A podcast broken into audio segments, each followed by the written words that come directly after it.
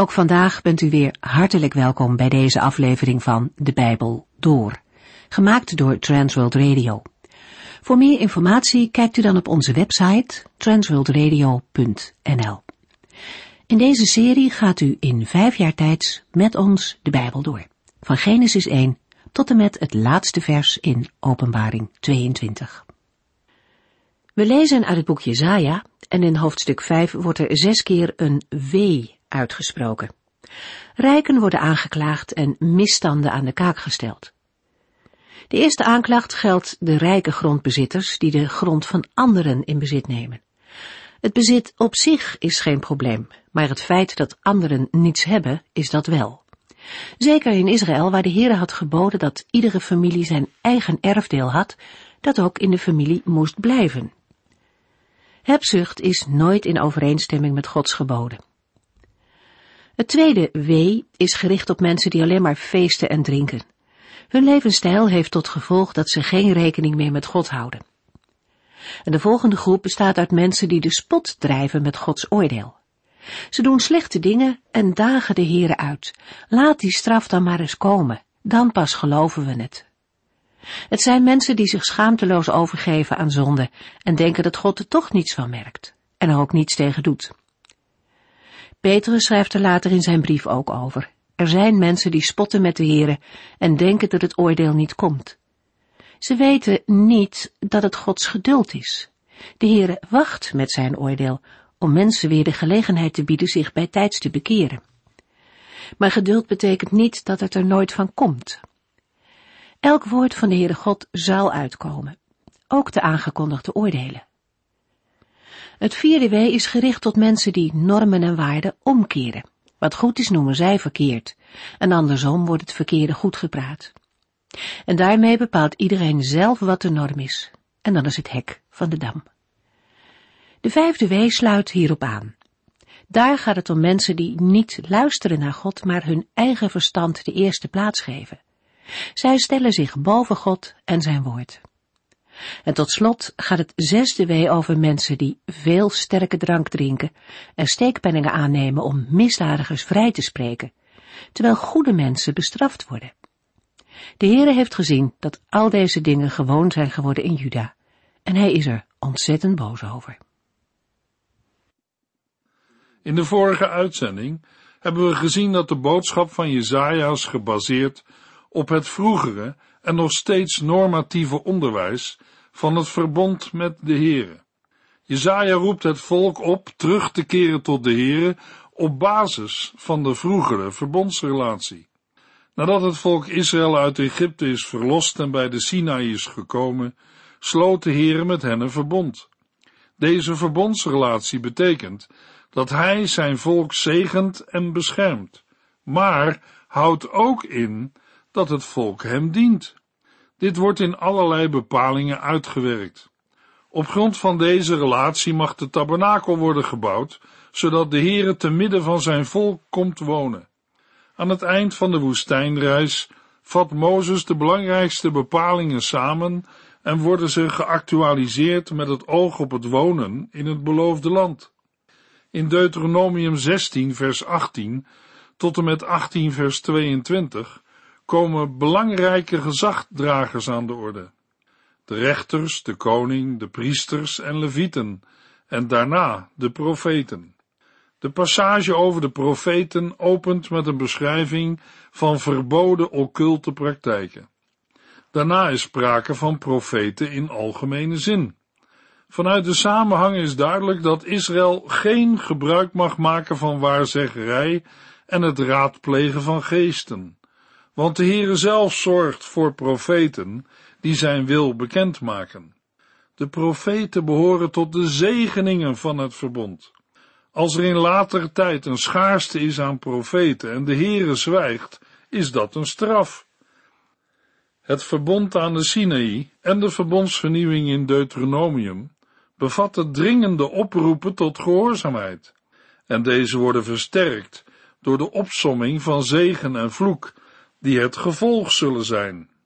In zijn algemeenheid geeft gehoorzaamheid zegen en ongehoorzaamheid vloek. Tot de vloek kan ook een wegvoering in ballingschap horen. In Deuteronomium 28 vers 36 lezen we: Hij, de Heere, zal u en de koning, die u zult kiezen, verbannen naar een land waarvan noch u, noch uw voorouders ooit hadden gehoord. En in uw ballingschap zult u goden van hout en steen aanbidden. Mozes lijkt er tamelijk zeker van dat dit ook een keer zal gebeuren. Toch zal de Heere zijn volk in ballingschap niet loslaten. Hij zal hen daar tot inkeer brengen. Mozes zegt namens de Heere in Deuteronomium 30, vers 1 en 6. Als al deze dingen over u komen, de zegeningen en vervloekingen die ik heb opgenoemd, zult u tot het juiste inzicht komen, terwijl u onder de volken leeft waarheen de Heer u heeft verdreven. Hij zal de harten van u, uw kinderen en uw kleinkinderen reinigen, zodat u weer met hart en ziel van de Heer uw God kunt houden. Zo zal Israël weer tot leven komen. Daarmee wordt duidelijk, op grond van de genoemde passages, dat het verbond sterk voorwaardelijk is. Israël moet rekening houden met de consequenties van de eigen levenshouding. Toch blijkt de trouw van de Heere voort te duren in een tijd van straf. Als Israël in ballingschap is en zich tot de Heere richt, zal hij genadig zijn en zijn volk weer terugbrengen. In plaats van een herhaling van de oude situatie, zal hij zorgen voor een innerlijke vernieuwing van het volk Israël. Deze trouw van God heeft onder meer te maken met het vervullen van zijn beloften aan de aartsvaders. Het is niet moeilijk te wijzen op talrijke overeenkomsten met de prediking van Jesaja en het Bijbelboek Deuteronomium, het oordeel van de ballingschap en de belofte van terugkeer. Verder is er ook de belofte van innerlijke vernieuwing.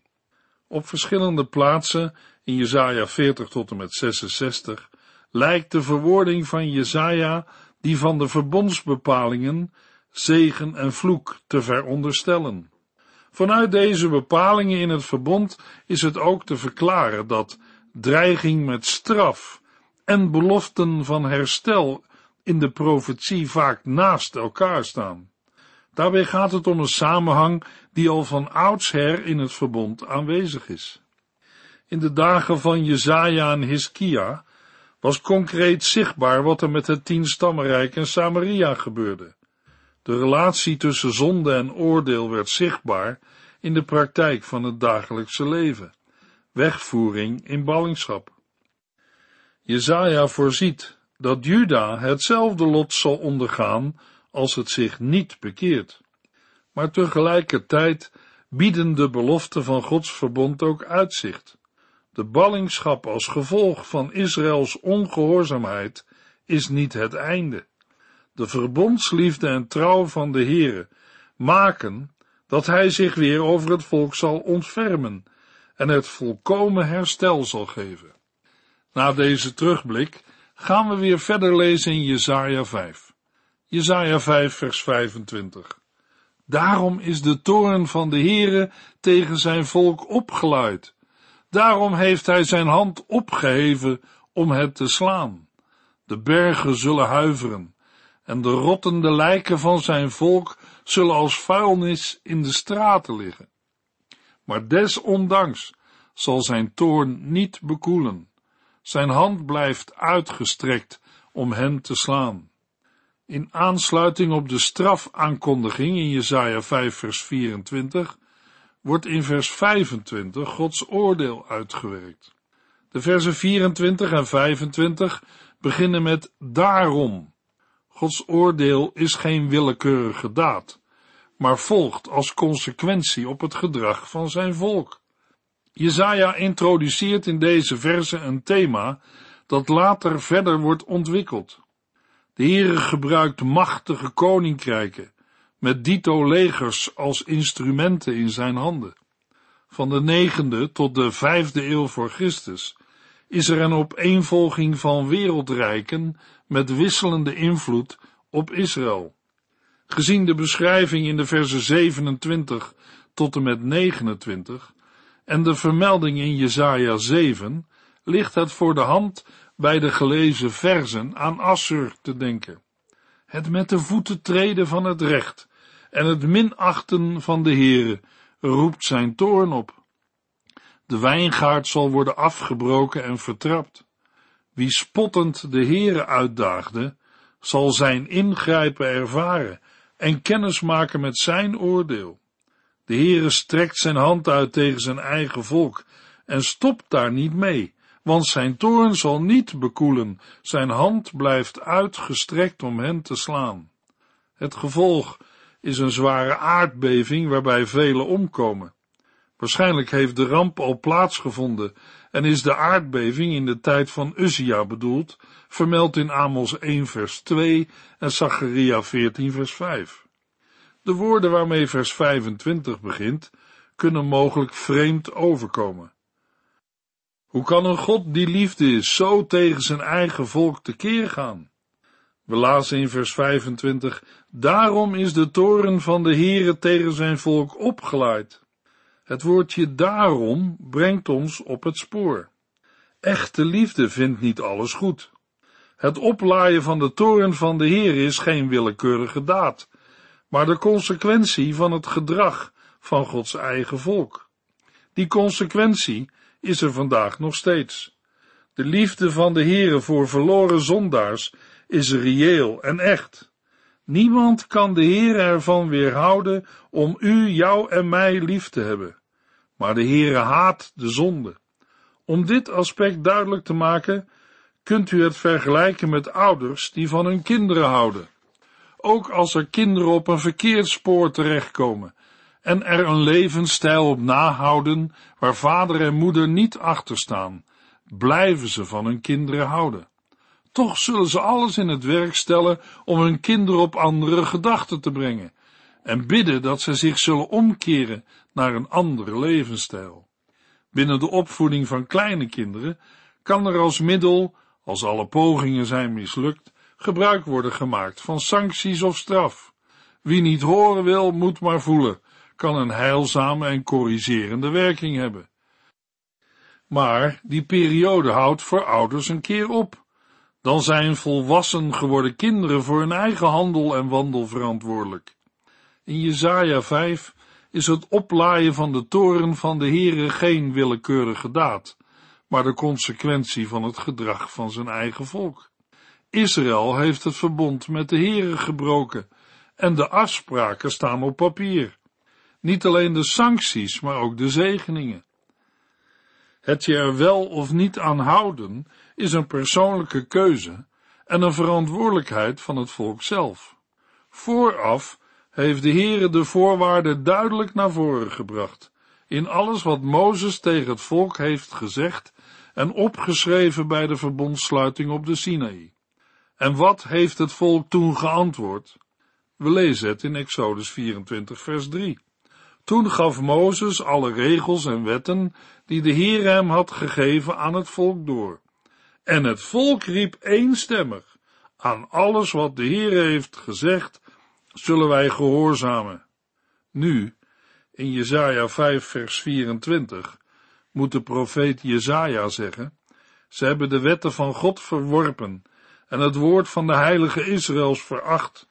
Daarom is de toorn van de Heere tegen zijn volk opgelaaid. Daarom heeft hij zijn hand opgeheven om hen te slaan. Menselijk gesproken zouden wij zeggen, het volk Israël heeft het zo bond gemaakt, dat de Heere naar harde maatregelen moet grijpen om hen tot inkeer te brengen. Israël heeft het verbond met de Heere gebroken, en daar moeten zij nu de consequenties van dragen. En hoe gaat de Heere dat doen? Jesaja 5 vers 26. Hij zal de volken die ver weg wonen een teken geven. Van de uiteinden van de aarde fluit hij hen naar zich toe, en zij zullen haastig naar Jeruzalem komen. De Heere roept verre volken op tot een strafexpeditie tegen zijn volk. De banier die hij daarbij opricht, of het teken dat hij geeft, geldt als oriënteringspunt en verzamelplaats. Dit roepen van God wordt plastisch omschreven als het oprichten van een banier of het geven van een teken en een naar zich toefluiten. Opvallend is in vers 26 het meervoud volken, terwijl verder in de Hebreeuwse tekst van vers 26 en 27 enkelvoud wordt gebruikt. Er zijn veel volken die het volk Israël zullen bedreigen, maar er is één volk dat dit bovenmate zal doen. Voor het woord teken staat in het Hebreeuws banier. In vers 26 richt de Heere zijn banier op om vijanden te roepen. Op andere plaatsen richt de Heer een banier op om zijn volk uit ballingschap te roepen. Jesaja 5, vers 27 tot en met 30. Zij worden niet vermoeid en struikelen of slapen niet. Hun heupgordels blijven gesloten en de riemen van hun sandalen zijn sterk. Hun pijlen zijn scherp, hun bogen staan gespannen. Er spatten vonken van de hoeven van hun paarden, en de wielen van hun strijdwagens draaien als een wervelwind. Zij brullen als leeuwen en storten zich op hun prooi. Zij overvallen mijn volk en voeren het gevankelijk weg, zonder dat er iemand is die het redt. Zij storten zich als een onheilspellende golf over hun slachtoffers. Er ligt een sluier van duisternis en angst over heel Israël. Het licht is verduisterd door donkere wolken. Voor de volken die ver weg wonen, speelt de grote afstand geen rol, want het vijandige leger is uiterst snel en wendbaar. De fysieke conditie van de manschappen is opperbest en hun uitrusting is goed. De heupgordel en de schoenriem zitten op hun plaats. Het wapentuig is van allerbeste kwaliteit, waardoor de mannen direct inzetbaar zijn. De pijlpunten zijn gescherpt en de bogen gespannen. Bij een boog die niet wordt gebruikt, is aan één kant de boogdraad losgemaakt. Vlak voor de strijd wordt de boog onder spanning gezet door de boogdraad weer te bevestigen. Duidelijk is dat het vijandige leger steeds paraat is. De paardenhoeven zijn zo sterk dat ze vergeleken worden met graniet waar de vonken vanaf springen. De wagenwielen draaien zo snel, dat ze lijken op een wervelwind. Het geluid van dit optrekkende leger is als het brullen en grommen van leeuwen, die op het punt staan aan te vallen. Eenmaal door hen gegrepen en veroverd, is er geen enkele hoop meer op redding.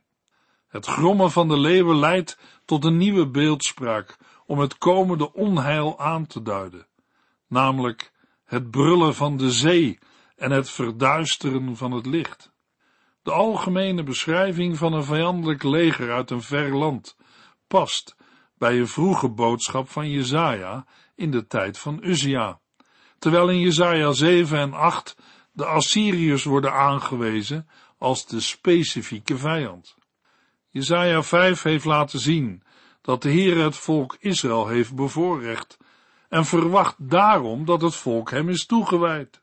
Helaas kenmerkt het volk Israël zich door ondankbaarheid. Daarover kunnen wij het hoofd schudden. Maar het is eerlijker om onszelf de vraag te stellen of wij op de Heere gericht zijn. In het Nieuwe Testament komt ook steeds weer aan de orde hoe belangrijk het is vrucht te dragen voor de Heere. In Mattheüs 7 vers 18 zegt de Heer Jezus: aan een goede boom komen geen slechte vruchten, en aan een slechte boom geen goede. Iets verderop, in vers 20 en 21, zegt de heiland: ik bedoel dit, aan zijn doen en laten kunt u zien hoe iemand is. Niet alle mensen die Heere tegen mij zeggen, komen in het hemelse koninkrijk, want daar komt u alleen als u doet wat mijn hemelse vader wil. Zonde wordt door de Heere zwaar gestraft. Zijn heiligheid komt naar voren in de uitoefening van zijn rechtvaardigheid. In Jesaja 5 klaagt de Heere in een zestal dreigingen de zonde van zijn volk Israël concreet aan. Wat goed is, wordt kwaad genoemd en omgekeerd. Ook in onze cultuur verschuiven de normen en is herdefiniëring een bekend verschijnsel. In Juda werd de Heere uitgedaagd doordat de mensen spottend vroegen: Maak voort en straf ons, Heere, laat ons kennis maken met uw oordeel. Wanneer gaat u eindelijk ingrijpen? Eenzelfde soort cynisme kenmerkt ook onze maatschappij. Zijn wij in staat om achter allerlei gebeurtenissen in ons land ook de hand van de Heere te zien? Het Nieuwe Testament bevat een duidelijke parallel van Jesaja 5 in Mattheüs 23, waar de Heer Jezus een aantal dreigingen uitspreekt tegen de farizeeërs. Tegenover alle geweldenarij en machtszucht van Jesaja 5 kunnen we het woord van de Heer Jezus stellen uit Mattheüs 16 vers 26. Wat hebt u eraan de hele wereld te winnen en uw leven te verspelen? En wat zou u geven in ruil voor uw leven? In een andere vertaling lezen we, want wat zou het een mens baten, als hij de gehele wereld won, maar schade leed aan zijn ziel? Of wat zal een mens geven in ruil voor zijn leven? De oproep klinkt zowel in het Oude Testament als in het Nieuwe Testament, om te leven in verbondenheid met de Here, en de consequentie daarvan lezen we in Kolossenzen 3 vers 5. Weg dan met alle aardse zonden, zoals seksuele zonde, vuiligheid, hartstocht, slechte verlangens en hebzucht. Door altijd maar meer te willen hebben, aanbidt u een afgod. Jesaja 6 vers 1. In het jaar dat koning Uzzia stierf, zag ik de Heere. Hij zat op een hoge troon en de tempel was gevuld met zijn glorie. Jesaja 6 kan historisch bij het voorafgaande gedeelte worden gerekend, de tijd van koning Uzzia, maar inhoudelijk is het verbonden met het vervolg, Jesaja 7 tot en met 12, de verharding die blijkt in de tijd van koning Agas. De profetieën in Jesaja 7 vers 1 tot en met 9 vers 6 betreffen Juda, en die in Jesaja 9 vers 7 tot en met 11 vers 16 gaan over Israël. Daarna komt een persoonlijk getuigenis van de grootheid van de Heere. God is mijn heil. In Jesaja 6 vers 1 tot en met 13 lezen we over het feit dat de profeet Jesaja de stem van de Heere hoort en hem ziet op een hoge troon. Onder uitleggers is bij dit gedeelte de vraag actueel: gaat het in Jesaja 6 over de roeping van de profeet? Zo ja, dan start zijn bediening in het jaar dat koning Uzzia stierf en gaat Jesaja 6 chronologisch terug voor Jesaja 1 tot en met 5. Of is het visioen een nieuwe fase in Jesaja's loopbaan als profeet? Er zijn zeker 7 argumenten die wijzen in de richting dat Jesaja al profeet was en dat hij een volgende fase in zijn bediening ingaat. Het eerste argument is: Jesaja 1 vers 1 vermeldt Jesaja's werkzaamheden in de dagen van Uzzia, Jotam, Agas en Hiskia.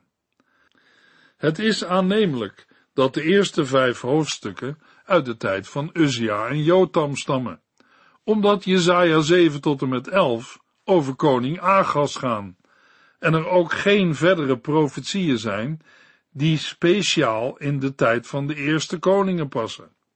Een tweede argument is: de inhoud van Jesaja 1 tot en met 5 is moeilijk te dateren, maar de verwijzingen naar de rijkdom en de militaire kracht en daarbij de afgoderij passen het best in de tweede helft van de regering van koning Uzzia. Ook de sociale misstanden en het toekomstige militaire ingrijpen, genoemd in Jesaja 5, wijzen in die richting, namelijk naar de tijd kort voor de Syro-Eframitische oorlog in 734 tot en met 732 voor Christus. Daarbij is het mogelijk dat Jesaja 1 uit later tijd stamt en als introductie is toegevoegd. Een derde argument is de plaats van het visioen in Jesaja 6 en niet aan het begin van het Bijbelboek wekt de indruk dat Jesaja al enige tijd profeet was. Argument nummer 4. In Jesaja 6 wordt Jesaja in strikte zin niet geroepen tot profeet, maar biedt hij zich aan als vrijwilliger. Dit geeft een ander beeld dan bijvoorbeeld bij de roepingen van Mozes en Gideon het geval is. Argument nummer 5. Van geen enkele andere profeet is bekend dat hij bij de eerste roeping al een boodschap van verharding moest uitspreken. De meeste overeenkomsten zijn er met het visioen van Micha ben Jimla over Achab. Deze Micha was ook al profeet voordat hij het visioen over Achab ontving. Een zesde argument is het feit dat er een verandering in Jesaja's boodschap is te bespeuren. In Jesaja 1 tot en met 5 staan oproepen tot bekering centraal.